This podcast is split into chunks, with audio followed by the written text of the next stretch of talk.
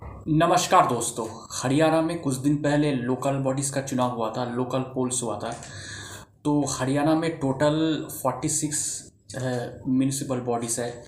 तो उनमें से भारतीय जनता पार्टी ने अकेले 22 22 म्यूनिसिपल बॉडीज़ या प्रेसिडेंट पोस्ट जीत लिया है और तीन म्यूनिसिपल बॉडीज़ या पोस्ट जो प्रेसिडेंट पोस्ट है, वो जीता है जेजेपी जिसका फुल फॉर्म है जननायक जनता पार्टी। आपको बता दूँ कि बीजेपी और जेजेपी की सरकार है हरियाणा में और बीजेपी और जेजेपी गठबंधन करके इस लोकल बॉडी पोल्स पे चुनाव लड़ा था। तो out of forty six BJP twenty two plus JJP three यानी कि out of forty six total पच्चीस सीट जीता है बीजेपी और जेजेपी के अलायंस ने। एक सीट जीता है I N L D Indian National Lokdal एक प्रेसिडेंट पोस्ट लोकल बॉडीज़ का। और बाकी जो है इंडिपेंडेंस ने जीता है और एक प्रेसिडेंट पोस्ट जीता है आम आदमी पार्टी और जहाँ आम आदमी पार्टी जीता है, वो उसका नाम है इस महिलाबाद म्यूनिसिपल कमेटी जो कुरुक्षेत्र डिस्ट्रिक्ट में है।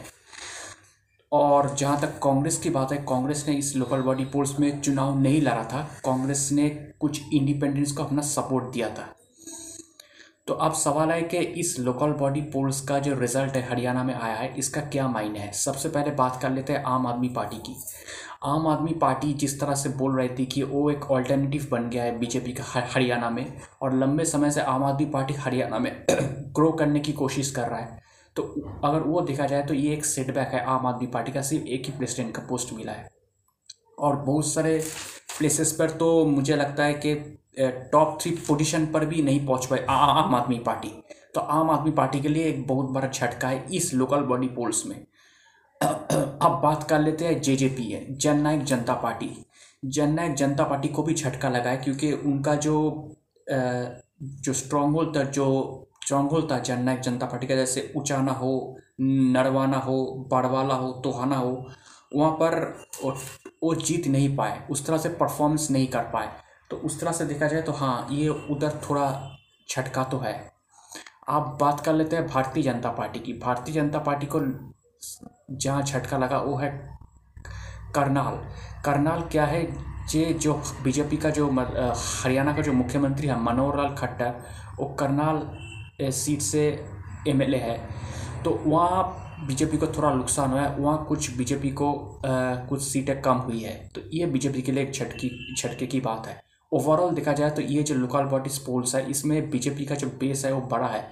जो अर्बन पॉकेट्स है हरियाणा में, वहाँ बीजेपी और मज़बूत हुई है। और ये जो गठबंधन है बीजेपी और जेजेपी का, ये मुझे लगता है और मजबूती हुई है। सिर्फ़ इंडिविजुअल कुछ सेटबैक्स को अगर मैं पीछे छोड़ दूँ तो। तो आने वाला जो सामने 2024 लोकसभा चुनाव है, उसमें बीजेपी और जेजेपी गठबंधन मुझे लगता है अच्छा कर सकता है इस रिज़ल्ट को देखते हुए तो अभी ऐसा लगता है। और कांग्रेस की बात है, कांग्रेस तो पता नहीं क्या मिला है इंडिपेंडेंस को क्या सपोर्ट किया है, नहीं किया है, लेकिन कांग्रेस का हाल अभी भी हरियाणा में उतना स्ट्रॉन्ग नहीं है। तो हरियाणा में मुझे लगता है, बहुत कुछ होने वाला है आने वाले टाइम में। और बीजेपी और जेजेपी की जो गठबंधन की सरकार है हरियाणा में, वो किस तरह से काम करता है, इस पर भी हमें आगे देखना पड़ेगा। दोस्तों, मेरा नाम प्रियोव्रत गांगुली है। मैं एक राजनीतिक विश्लेषक हूँ तो आपको मेरा पॉलिटिकल एनालिसिस कैसा लग रहा है? अगर आप मुझे, मेरे एनालिसिस के बारे में या मुझे कोई का कमेंट करना चाहते, कोई मैसेज सेंड करना चाहते तो आप मुझे ईमेल कर सकते हैं। मेरा ईमेल आईडी आप देखना, मेरे प्रोफ़ाइल पर है mistimaan nine at the rate of Gmail dot com mistimaan M I S T I M double A N nine at the rate of Gmail dot com शुक्रिया।